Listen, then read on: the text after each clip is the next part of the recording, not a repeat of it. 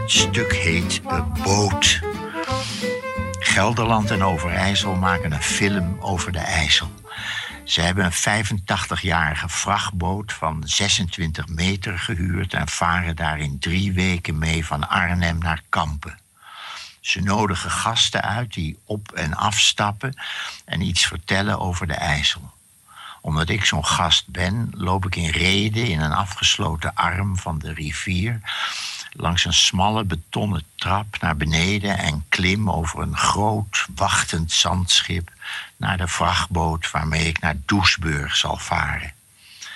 De schipper wijst me aan de overkant de plek waar hij het schip 25 jaar geleden voor het eerst zag. Het lag daar al twee jaar onder water. Alleen de bovenkant van de kajuit was zichtbaar. Hij liet het lichten, kocht het en werkte er 25 jaar aan, elke dag.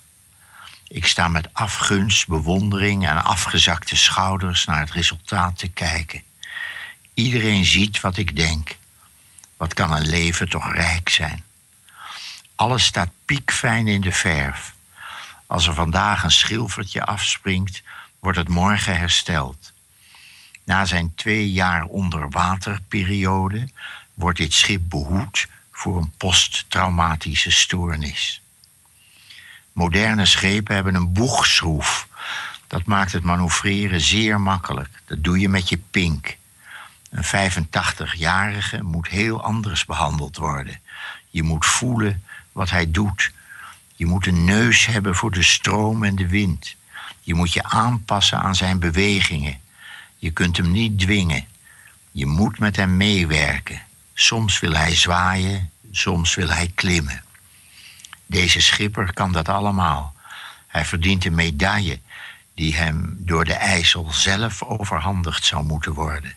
De rivier is de enige die begrijpt wie hier vaart. In Doesburg gaan we naast een veel groter Tsjechisch schip liggen. Het ligt er rommelig bij, het ruim vol met slordig geladen rollen, dik ijzerdraad, de luiken schots en scheef. De geruchten zoomen over het water. Het schip ligt hier al geruime tijd. Er is één man aan boord. Hij wacht op het stijgen van de staalprijs. En hij spreekt Duits. Als ik weer vaste grond onder de voeten heb, is het donker. De schipper zit in zijn kajuit en stookt zijn Franse kacheltje uit 1930 met kleine houtjes uit een verre haven. Het is er snel warm.